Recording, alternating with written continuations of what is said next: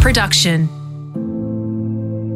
Dr. Gabor Mate has worked for over a decade in Vancouver's downtown east side with patients challenged by drug addiction and mental illness. We're increasingly attentive to the many faces of addiction and suffering, and we're fluent in the languages of psychology and medication. However, Dr. Mate calls for a compassionate approach towards addiction, whether in ourselves or in others. Dr. Mate believes that the source of addiction is not to be found in genes, but in the early childhood environment. He offers up his intelligence on changing ourselves at a cellular level, the transformed reality most of us long to inhabit. This conversation is an exploration about many things consciously raising kids for success, holding onto past traumas, and the root of all addiction. So, the addiction is not the primary problem or disease. The addiction, actually, in all cases, an attempt to solve the problem of something essential missing in our lives. And how that thing got lost is a matter of inquiry, but it always relates to childhood experience.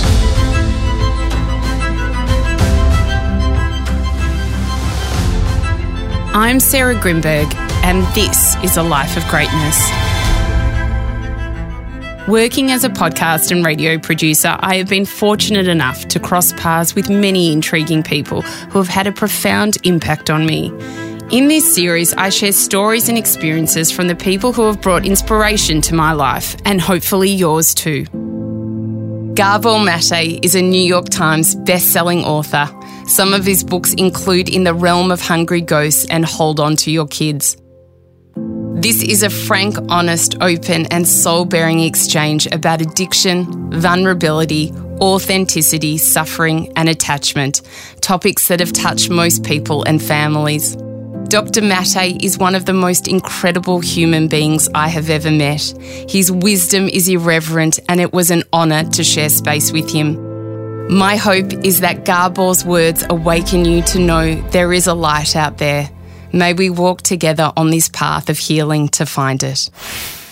Gabor Mate, you are an absolute pioneer in the fields of addiction and trauma. But let's start at the beginning. You were a GP, then a palliative care doctor, and then you started focusing on addiction. You have lent towards the really heavy, meaningful areas of medicine. Can you tell us a bit about your journey?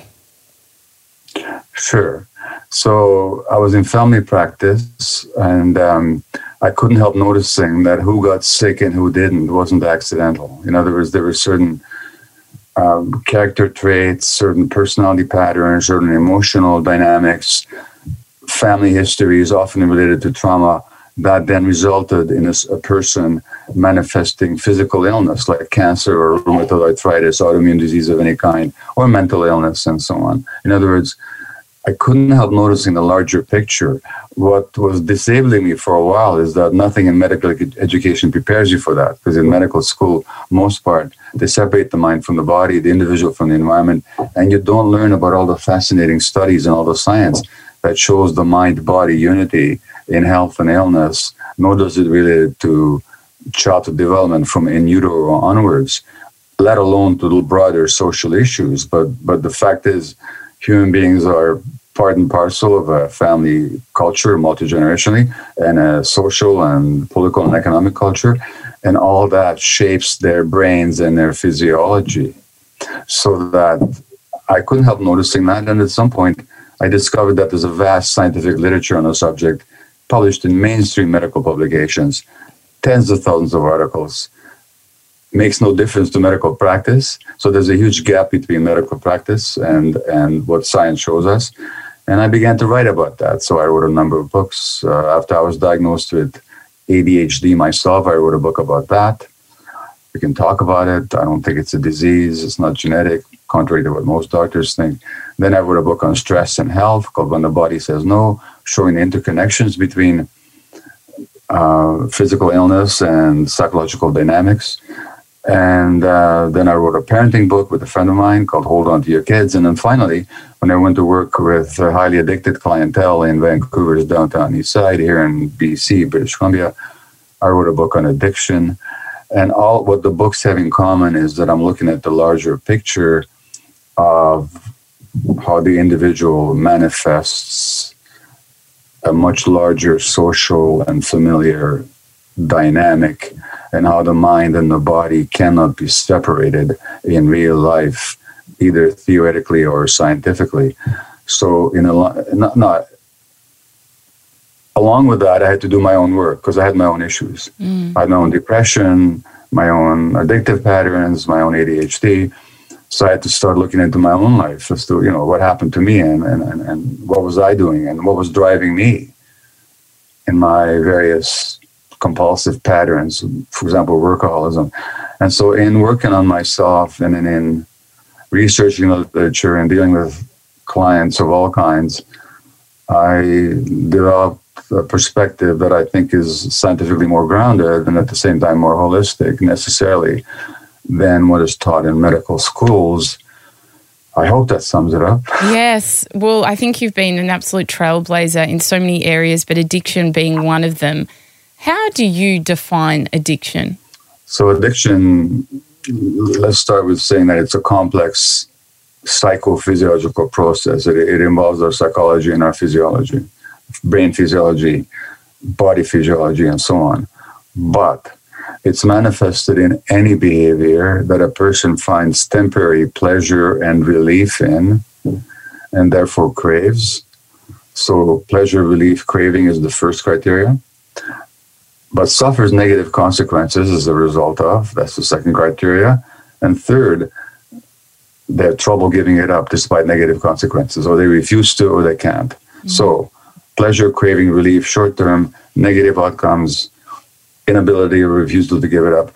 That's what an addiction is. And of course, I said nothing about substances. It could be to substances like nicotine, caffeine, alcohol, of course, opiates, stimulants.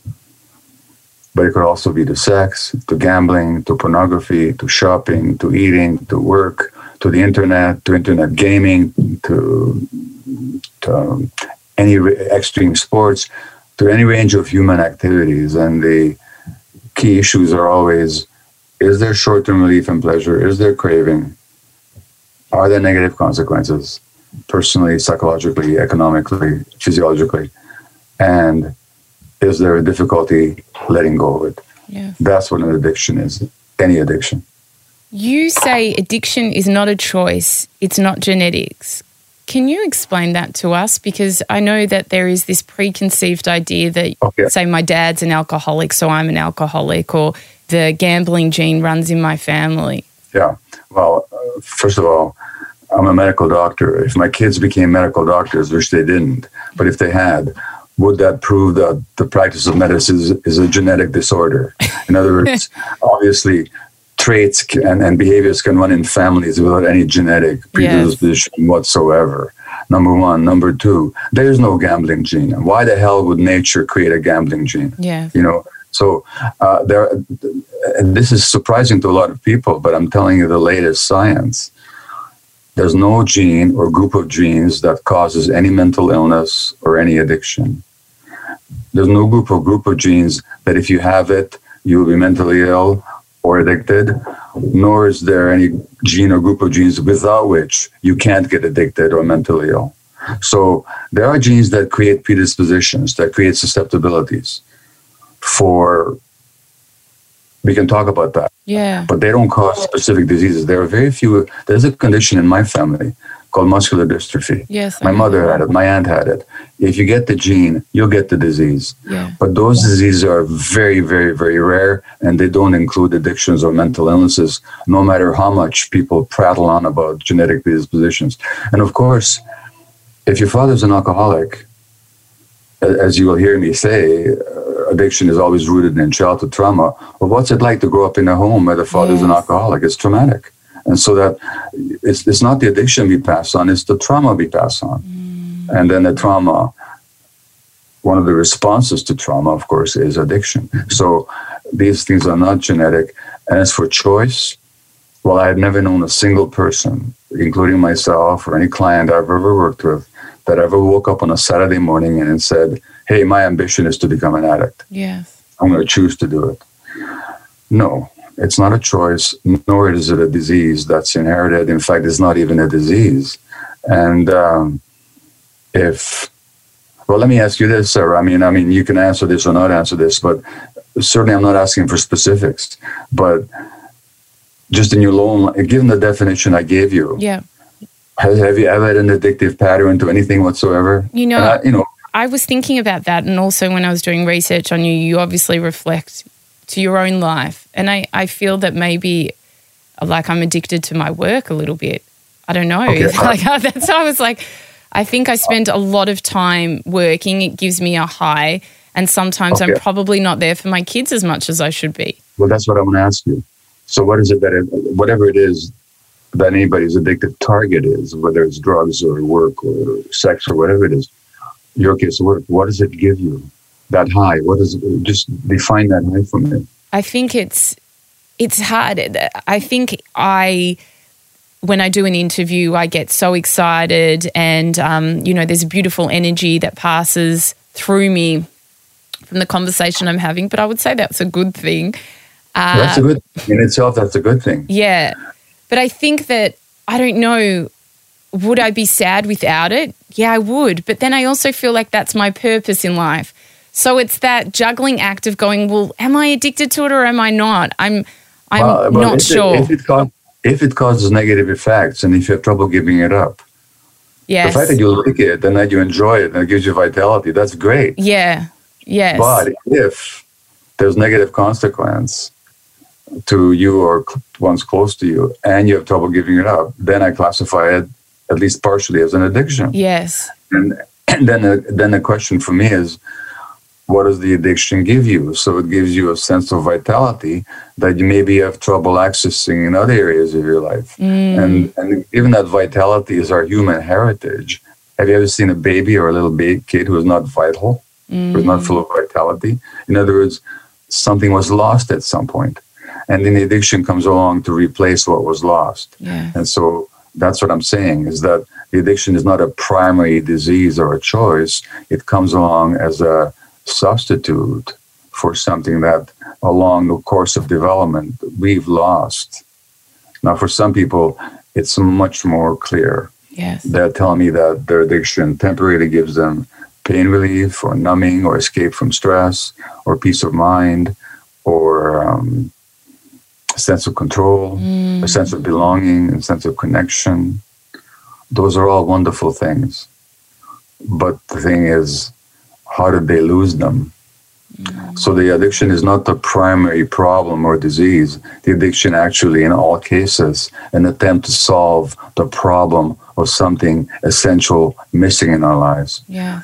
How and how that thing got lost is a matter of inquiry, but it always relates to childhood experience in my view. Can you tell us a bit about you? You mentioned that you've had your own addictions. Can you tell us a bit about your early childhood trauma that you that you went through? Well, so let's work it back. So one of the addictions I've had is um, is to work. It's still an issue in my life, you know, as my wife will tell you, you know. And uh, if you want to know if you're addicted, ask your partner, and uh, and don't ask yourself because you're lying to yourself. Yes. Uh, um, so work, well, all right. See, work is great. I mean, we all need to work and we all have to have meaning in our lives. But the addictive part is when you keep doing it despite negative consequence. Yeah. Okay. So what message did I get as an infant? So, as a Jewish infant in Hungary under the Nazis, I definitely got the, the message that the world didn't want me. In fact, the world wanted to kill me. Uh, now, I, I, didn't know that personally, but I knew it through my mother, who was terrorized and stressed and um, incredibly challenged to the first year of my life as we lived under Nazi occupation in Budapest, as her parents were killed in Auschwitz and my father was away in forced labor. She couldn't have been a happy woman. She, in fact, on the contrary. And then at one point, to save my life, she gave me to a stranger, and I didn't see her for six weeks, mm. five weeks. Well, what message did I get? if my mother is unhappy, the message I get is that I'm not good enough. Because yes. kids take everything personally. And if she gives me away, it means I'm not wanted. Well, if you're not good enough, and if you're not wanted, here's the solution. Everybody, go to medical school. They're going to want you all the time. Mm-hmm. And you can prove every day how great you are. And they're going to want you when they're being born and when they're dying, when they're dying, and at every minute in between when they have a crisis. So you get to prove to yourself every day that you're wanted and you're important. But since that sense of worth and value, which is an internal birthright of every human being, is missing because of the early environment, you have to keep proving it to yourself. So it's never enough. In fact, it has to get more and more and more and more and more and more. So there's that direct relationship between my workaholism and my early experience.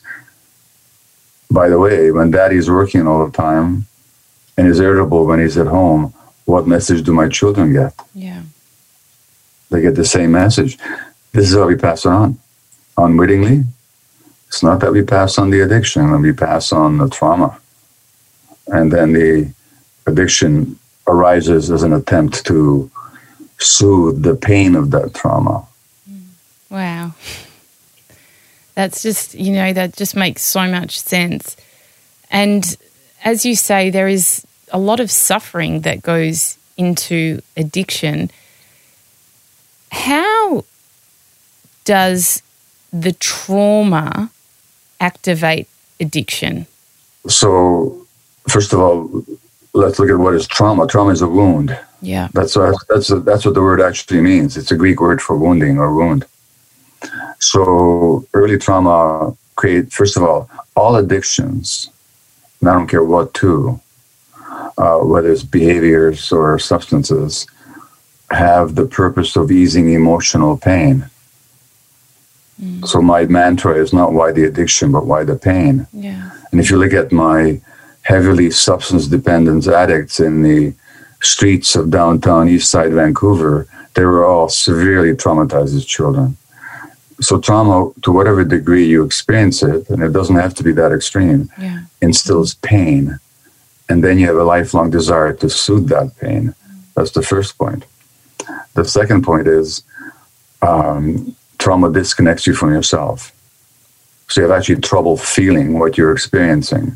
Now you need to have um, external means to making yourself feel alive. So if you take a stimulant addict, they just they, they want that drug that gives them a sense of vitality. Yeah. But the gambling addict is after the same sense of vitality, that same dopamine hit in the brain. The porn addict is after the same thing. They just want to feel alive. Yeah. And because they got disconnected from their feelings because of early trauma, they need something external to make them feel really alive. So that's the second way. The third way is very direct. The human brain develops an interaction with the environment. And uh, I happen to have in the, in the desk in front of me a little paragraph from a major medical article published in a medical journal eight, 10 years ago now. Yes. From Harvard. Great and it says um, the architecture of the brain is constructed through an ongoing process that begins before birth, which means that already the emotional states of the mom during pregnancy have an impact on the developing brain of the child. And the more stressed women are, and in this society, a lot of women are very stressed, not their fault. Their infants are receiving stress hormones, which interferes with their brain development for nine months. Um, so the architecture of the brain is constructed through an ongoing process that begins before birth, continues into adulthood. So that it's a long process for human beings and establishes either a sturdy or a fragile foundation for all the health and learning and behavior that follow. Yeah. Not some of the health learning, all the health and learning and behavior. Now, the second sentence the interactions of genes and experiences literally shapes the circuitry of the developing brain. And I know you've had Bruce Lipton on. Yes. And Bruce is so eloquent on how the environment turns genes on and off. So it's the interactions of genes and experiences that shapes the circuitry of the developing brain and is critically influenced by the mutual responsiveness of adult child relationships, particularly in the early childhood years. In other words, the most important influence on healthy brain development is the quality of adult child relationships. Now, when those relationships are interfered with by economic crisis, war, tragedy, transgenerational trauma, parental depression, marital discord, anything else that that can, let alone abuse or direct, overt, severe trauma,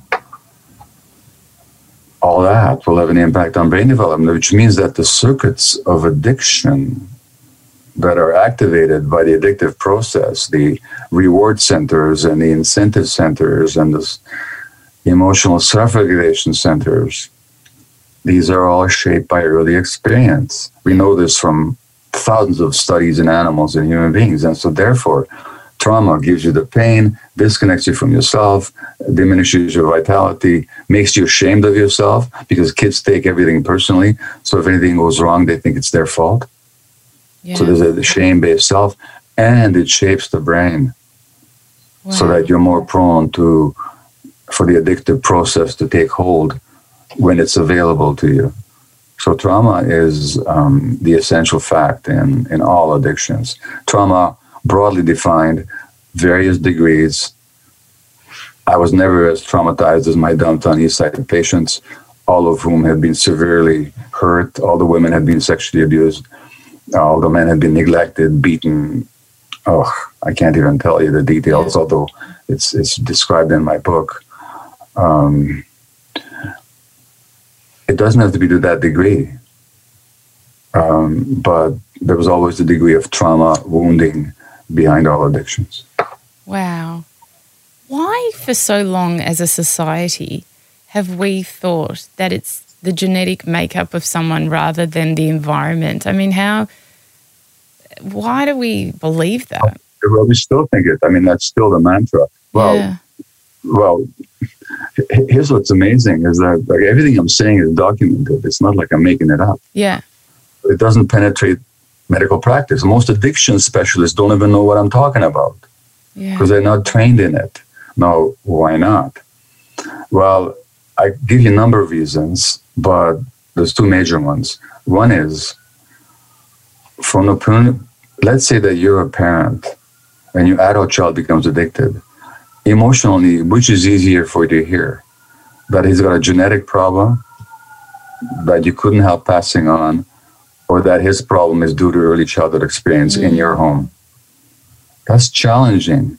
It's much easier and soothing to rely on a genetic explanation from the emotional, psychological point of view. Secondly, it's simpler because we like to think in simple things. We like to think A causes B. So I give you an explanation like genes. Oh, okay, I get it. That's simple enough. Trauma is a much more complex thing to think about. Thirdly, from a social point of view, if we took to heart the science that I'm translating to you now, we would change everything. Mm. We would change how we support young parents. We would change how we look after pregnant women. We would change how we run our schools, how we treat kids who are in trouble, uh, how we create, like in Australia. Do I have to tell you about the how the Aboriginal people were treated? Can we talk a bit about that? Because I I think that's a fascinating thing. I mean, what they've had to endure is shocking. Well, it is the same in Canada. So in Canada, 30% of the jail population is Aboriginal Canadians, Indigenous Canadians. They make up 5% of the population. And in Australia, a young male who's Aborigine has got something like a 16 to 19 percent risk, not percent, fold, and 16 to 19 fold risk of being jailed than a Caucasian male. Why? Because the way that colonialism has traumatized these people mm-hmm. and how racism continues to traumatize them. Mm-hmm. So it's not surprising that the most traumatized segments of the population are the ones who are the most likely to fall victim to addiction. Yeah. But for us to recognize that, we'd have to change the whole social system. Mm. We'd have to get rid of inequality.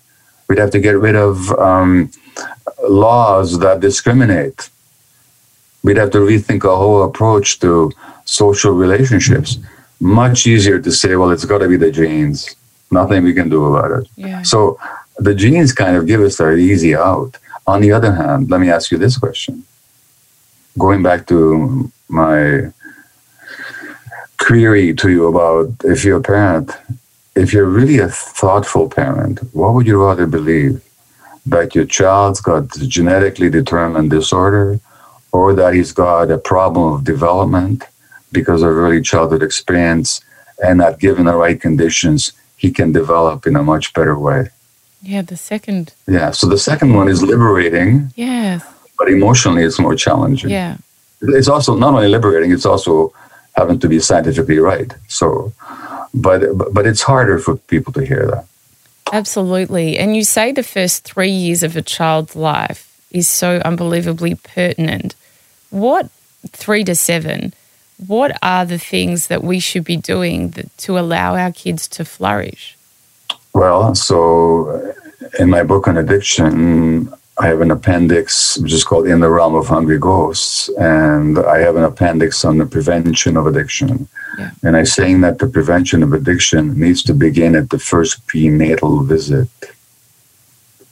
Because we know that if you stress animals in the laboratory or women who are stressed, their children during pregnancy are more likely to have addicted, addicted kids or mentally challenged kids in general later on. So, therefore, we would make really sure that the mental health and emotional balance and stress support is available for pregnant women. So the, the prenatal visit wouldn't just be about blood tests and ultrasounds and and uh, and scans. It would also be about okay, let's look at your life and what stresses are you under and how can we help you support you.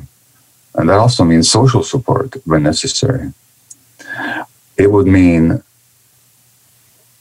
families that are traumatized, they get a special support to deal with their trauma. You know, so what do you do in Australia or Canada?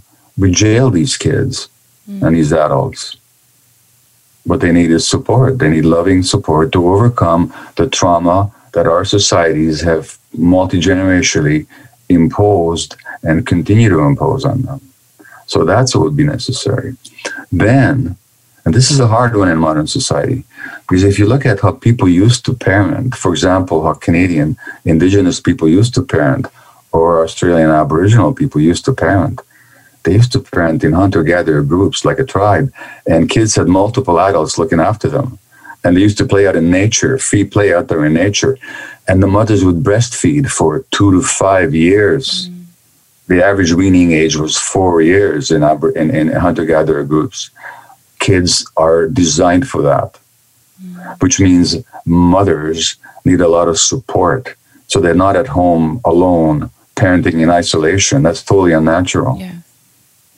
But they need a lot of social support to be around other supportive adults. And they need the financial support, at least for one parent, to be at home with the kid for as long as possible. Mm. Ideally, in the beginning, it's the mom because she's the only one that can breastfeed. Yeah. Um, but in other words, we take the, we would look at the literature of how the brain develops and we would apply its simple lessons and we would put the dollars and the money there, which would save us a lot of expenditure later on in terms of mental health, physical health, and legal costs.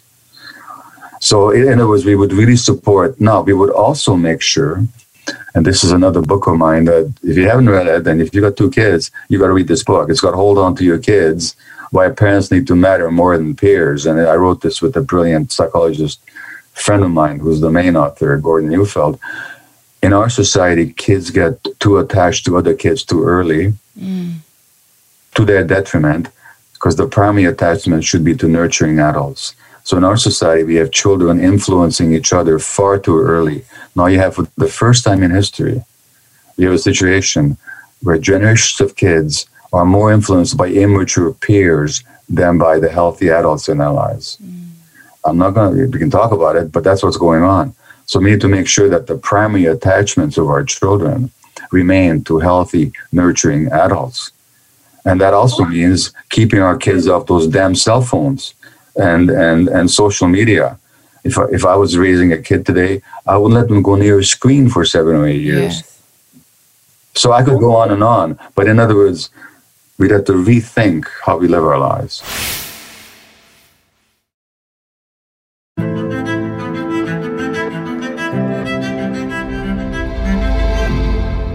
How as parents, obviously being at home with them, I try and my my kids now are eight and six, and I try as much as I can to talk to them about life and and give them really good lessons. And when I notice certain behavior in them, I, I explain to them. You know, I talk to them about the law of cause and effect and kindness and all the things that I've learned. But then at the same time, they're going to school for majority of the day. And I mean, I am obviously at work, so when I see them, it's not directly after work. I don't pick them up every single day. So there is a they they they are with their peers more probably than they're with me. So then, yeah. to your point, how do I ensure that I am still that primary person that they're looking yeah. up to rather than the kids that they're around? Well, so the problem becomes much earlier. The problem starts much earlier. It starts in daycare and preschool. Yeah. Where from an early age on, kids are spending more time with each other than with nurturing adults. Now, well, the first thing I think you have to realize is this may be necessary owing to modern life, but it's completely unnatural. It runs against human nature. Yeah. And it runs against healthy child development. So we have to compensate for it. So that means at the end, of, in the school and in the daycare, the teachers are better be much more than just educators they need to be solid emotional attachment figures for these kids. Yeah. So that so that so that in the morning you can pass that attachment baton on to the teacher, and end of the day they give it back to you. Yeah. But the kids are still relating emotionally to nurturing adults, and the schools are not set up that way. Mm. Uh, that is much more important. Remember what that article said that the brain is constructed through an ongoing process that begins before birth, continues into adulthood. In other words, daycare, preschool, and school and high school their primary job is not to teach kids values or facts or skills, but to construct healthy brains. Mm-hmm. And the healthy brain will learn naturally and will acquire skills naturally. Uh, and it'll be easy to teach them. But the necessary condition is that mutual responsive relationship with adults. So at the end of the day, when you see your kids again, don't assume that they're your kids. And as Gordon says, you have to you have to win them back again. And Gordon says, my co-writer and mentor says, collect them before you direct them. Gather them under your wings again. Reestablish that, you know, have a warm hug and a wonderful family meal together, and then you can start teaching them. But get them back under your wing. On the weekend, don't farm them off to play with their peers all the time in the absence of adults. Mm. You know, and what you said about teaching them values, I hate to tell you, that's not that important. Because because because values this has been studied as well. Human beings develop healthy values when they're safe and they're brought up in nurturing attachments. So how you relate to them emotionally how you receive them and hear them and see them and, and communicate with them is much more important than the content of what you're telling them. Yes. Yeah so the, the short answer is you have to maintain that position as the alpha emotional person in their lives. And you have to do that in the face of modern conditions that tend to undermine it. It's not impossible, mm. but it's a challenge. From an emotional perspective, how should we best be there for our kids? I mean, say a kid has done something wrong or a child is crying about something, what is the best way for a parent to be able to be there emotionally for their kid, allowing them to then thrive in their everyday life? Well, let's look at first of all the advice that parents usually get. A lot of parents are told not to pick up a crying kid. Mm. Uh, let them get over it. You know, now tell that to a mother cat, okay? Mm. Or tell it to a mother bear to, to ignore their child's cries of distress. And in Aboriginal societies, by the way, kids were not allowed to cry. When I say not allowed to cry, it's not that they were forbidden to cry. It says as soon as they whimpered, they were picked up yeah. and held and rocked and carried around. Why? Because if the child is distressed, cortisol, the stress hormone, is going through their brains. That interferes with brain development. Now, indigenous people who are still functioning in natural ways, they intuitively knew this. And that's why they always picked up their kids. And by and large, in small band hunter gatherer groups where human beings evolved, kids were not hit. Mm. So, first of all, what is your parenting instinct when a kid is crying? What does your heart want to do? Just hug them. Listen to your heart, not to the experts. The Yeah. experts are idiots. Yeah. They they have no connection to the child's real emotional experience. Then, when a child does something wrong, quote unquote, now, by the way, something wrong is already a parental adult definition. Yeah. The kid is just being a kid. Mm. So, wrong already is to set a certain tone to the conversation. Well, you have to, we use this phrase, children act out, right? Acting out. Mm. Is that phrase used in Australia? Yes. So, when I see a kid is acting out, what do you see in your mind's eye? Uh, them being disruptive or Right. being talking Okay. back, giving attitude, that kind of thing. Exactly. Oh my God, a kid has an attitude. What a surprise. You know, but, but, uh, God, we as adults never have attitudes. I mean, God, I didn't know where they got that from. but who, but that's not what acting out means, Mm. you see. Acting out is a really good English phrase. It means to portray in behavior something you haven't got the words to say in language. Yeah. So if you're playing a game of, if you're playing a game of charades where you're forbidden to speak, what would you have to do? You'd have to act it out. Mm. If you landed in a country where nobody spoke your language and you had to portray hunger, you would have to act it out. Kids are acting out their unverbalized emotional dynamics. Mm. Our job is to understand what distress they're acting out and, and respond to their needs rather than to their behavior. That doesn't mean permissiveness. Permissiveness is bad for the kid, but it also doesn't mean punishment.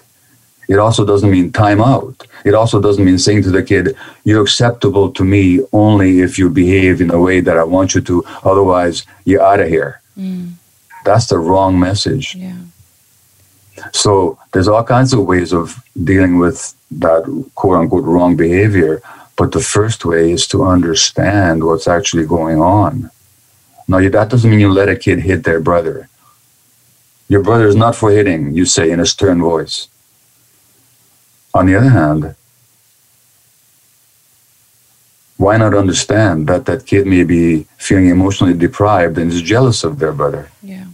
And then the way you really deal with it in the long term is not through punishment or moral admonishment, but through meeting their emotional needs. They'll stop the hitting. So there's all kinds of ways to responding to wrong behavior, and most of the time, the parenting experts get it wrong Yeah. because they focus on the behavior rather than on the child's emotional experience that is driving the behavior. The behavior being only a symptom. Mm. What you're saying just makes so much sense. The other day, my daughter came home from school and she's only six. And she was telling me something that had happened and she was really upset about it. And she started to cry. And so I said to her, Do you, you know, come, like, let's come, let's have a hug. And so I didn't say anything to her. I just hugged her and she cried for quite a while and I stroked her back. And then she stopped. She seemed just kind of fine and then just went on with her every day. And I just Yeah. thought, you know, just giving her that love, not needing to say anything, I, I felt her heartbeat against my chest. The, the pain, I could feel her pain. You know, a mother feels their pain of their child. No one wants their child to be sad. And then she just went on her merry way. And I thought, this, to your point, this is this is what they need. It is because it lo- allows them to have their experience and move through it and know that they're supported and with the mm. support they'll get through it so they can start to trust their own process. That's exactly the right thing to do. A lot of parents, parents unfortunately, might have said, "Well, stop whining," or "Get over it," or "Next time, here's what you do," Yeah. or "or Don't be so sensitive." They just need to be received mm. and allowed to go through their own process. You might have said to her, honey, you're feeling sad, something like that, just to give her a word Yeah. for what she's going through. Uh, but, but I mean, that, that, that's, that's, a, that's a minor point. The point is that what she got was exactly what she needed. Yeah. A lot of children don't get that, unfortunately. Because, because, we're, because we were made uncomfortable by their behavior and we want to fix it. Yes, that's so true. It's being uncomfortable, not wanting them to cry or feeling sad that they're crying, so wanting them to stop. Talking about addiction, Yeah.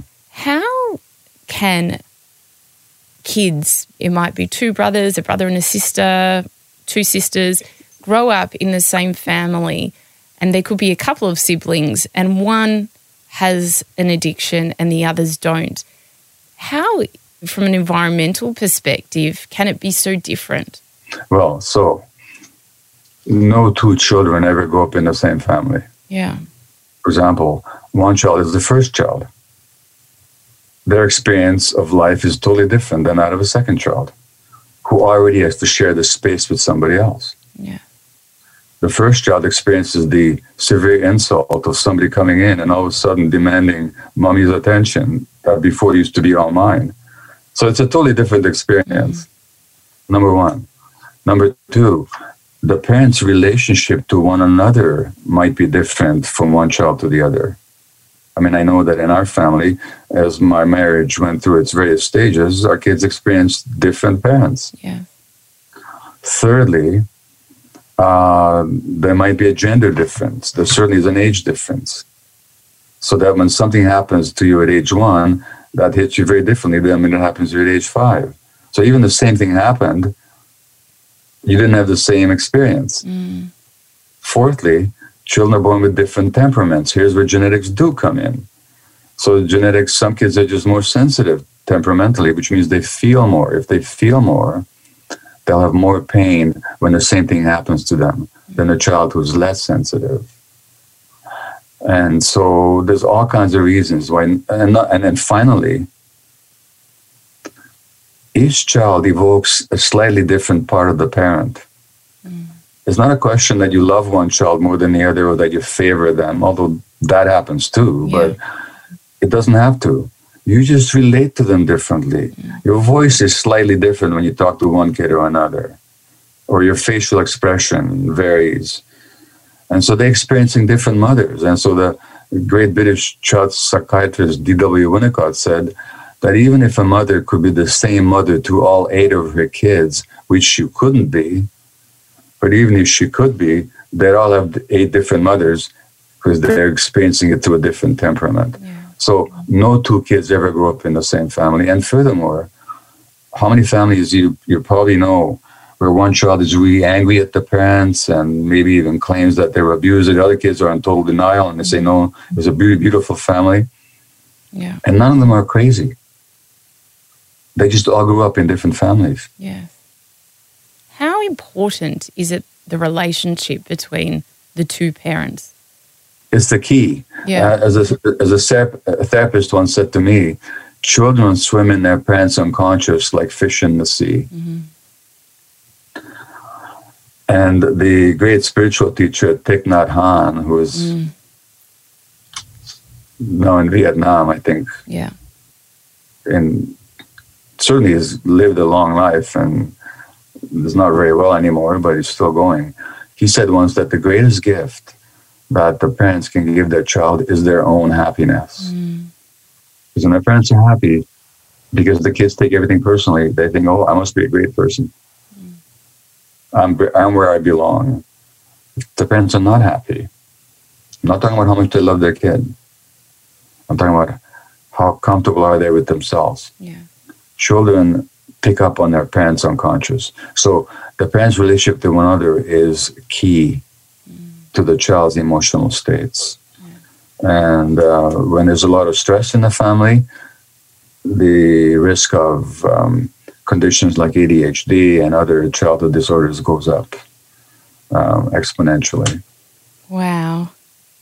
You have spoken about the quote, we have to suffer to seek the truth. And I, I personally believe that's true. How do you see that? Well, so that quote is from the Greek playwright Aeschylus from his play Agamemnon, and the chorus says that the gods created it in a way that we have to suffer into truth. Now, I don't think that's absolutely true, but unfortunately, that's how life works. Mm-hmm. So that um, for a lot of us, so I myself these questions that we're discussing and all the research that I then discovered and the work that I've done would not have happened had I not been instigated by my own suffering and the suffering of my own family. So there's something about suffering that kind of wakes us up that maybe maybe we don't understand um, exactly what's going on, and maybe need to do some work to find out what the truth is, you know, and uh, so that that's just how people are, and and of course, if you look at something like major social transformations, like the French Revolution, it happened after a period of immense suffering in yeah. France and starvation and so on, you know, and and same thing on an individual level is that an illness, uh, an autoimmune disease, a cancer, a, a depression, an anxiety attack, uh, an addiction issue can certainly wake us up to seeking mm. what it is that is at the bottom of the suffering. And so, suffering, nobody should have it. I don't wish it on anybody. But I know you talked to Anita Moorjani, and, and you know, Anita wrote a book called Dying to Be Me. Yeah. In other words, she literally had to be literally on the death's bed, mm-hmm. literally, to wake up to the fact that she's been suppressing her real self all her life. Mm-hmm. And that near death really woke her up. Well, I've written a book about that called When the Body Says No. Very often, illness is a manifestation of us not being authentic to ourselves. I'm not going to the physiology of it, although it's very straightforward. But the point is, for a lot of people, illness, even terminal illness, surprisingly enough, I don't recommend it, but I've been told even by people in palliative care that this illness is the best thing that ever happened to me because yeah. it woke me up to reality and to truth. Mm. And there's something with truth that a lot of people value more than value health itself. Now, as a matter of fact, I think that if illness comes along and you start seeking the truth of yourself, in many cases that can help you overcome the illness, mm. but not always. But the point is, suffering can act as a wake up call. Yeah. Um, again, I don't recommend it to anybody, but I don't have to mm. because life brings it. And then the question is, how do we relate to it? Now, one way to relate to suffering is to try to run away from it, which is what addictions are all about. And I don't blame anybody for going that way. But at some point, you might want to stop and say, okay, what's driving me? And what is in me that's causing my suffering? Yeah. Such wise words. Gabor, what is the best advice that you've ever been given? You know, I've been asked that question um, before, and I can I can give you three pieces of advice, okay, that I got. One is I had an aunt who was a physician and a writer. What a surprise. As was her father, and, and the father died in Auschwitz. My aunt came to us, went to Auschwitz, but he, she came back weighing eight, 90 pounds or something. And she saw very, she saw me very clearly when I was an adolescent and a young man and she quoted Shakespeare to me, and she said, To thine own self be true. I had no idea what she was talking about. I simply wasn't mature enough to understand it. In retrospect, that's just the advice I give to everybody now. But my poor aunt, who died of muscular dystrophy, she gave me that advice long before I was ready to receive it. That's the first mm. bit of advice. The second was from a Canadian, very well known Canadian poet who was a patient of mine when I was in family practice. And I said to him once, Warren, you know, there's this desire in me to write, but I don't know what to write. And he said, Don't worry about it. You'll write when you've learned something that you want to teach the world. Mm. And a few years later, I started writing my books. Yeah. Beautiful. And the third piece is came from the great psychiatrist and trauma specialist Dr. Bessel van der Kolk, um, who once over dinner or lunch said to me, he's in Boston, but we were presenting at the same conference, and Bessel said to me, Gabo, you know, you don't have to drag Auschwitz around with you everywhere you go, mm-hmm. which means you don't have to allow that early experience of your family to define your view of yourself and of the world. Yeah. You can acknowledge that suffering and have that pain without letting it limit you mm-hmm. and limiting your sense of possibility. Now, again, Bessel said that to me, I think five years ago. It took me a while to, I understood it intellectually right away. but it took a while to penetrate emotionally. Mm-hmm. So I'd say those are the three. Um, uh, and what does, what does it come down to? Be authentic to yourself and don't, act, don't drag the past around with you and express yourself, express your authentic self. So that's what those three pieces of advice Beautiful. all join together in, in conveying. What's your greatest hope for society today? I like to look at possibilities. And that possibility is in the present. Mm. It may not be realized in the present, but it's with us all the time. And the possibility is for people to wake up and see the truth about themselves as individual and about the societies that they live in. And not to be not not to be afraid to be disillusioned. You know that phrase disillusionment? Yes, yes. i was disillusioned. I say congratulations would you rather be illusioned or disillusioned would you rather believe in something that's not true or see the reality of things so the possibility that i uh, put a lot of stock in is that people will wake up to the truth of their own lives and of the of the social world that they live in. And I'm, and COVID maybe will help us with that. Yes, absolutely. Maybe. What's the lesson that's taken you the longest to learn? Everything I've just told you. I'm still uh, I, am still I'm still learning. Um, I. Uh, I, have said this before, but I, I, I don't mind repeating it. Yeah. I've written my epitaph.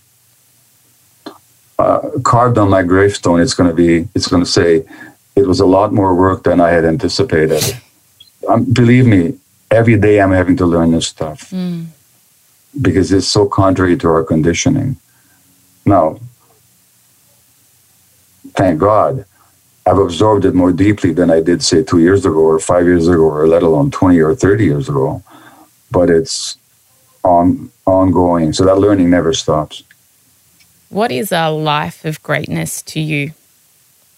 To thine own self be true. You know, there's, uh, there's, you know, Martin Buber, who was a Jewish philosopher, and he wrote this book called Tales of the Hasidim, and Hasids were spiritual teachers and adepts I think in 18th uh, century uh, Eastern Europe. And one rabbi taught his followers, he said that uh, when I get to heaven, they're not going to ask me, why wasn't I the great Moses or the great Isaiah?